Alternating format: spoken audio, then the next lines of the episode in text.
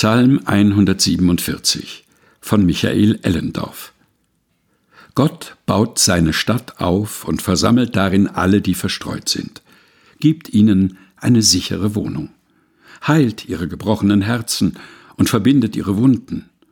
Gott macht die Tore seiner Stadt fest und beschützt die Kinder in ihren Straßen, behütet und nährt sie mit nahrhafter Speise und süßem Honig so wie er allen Tieren ihr Futter gibt, auch den jungen Raben, die laut nach ihm rufen.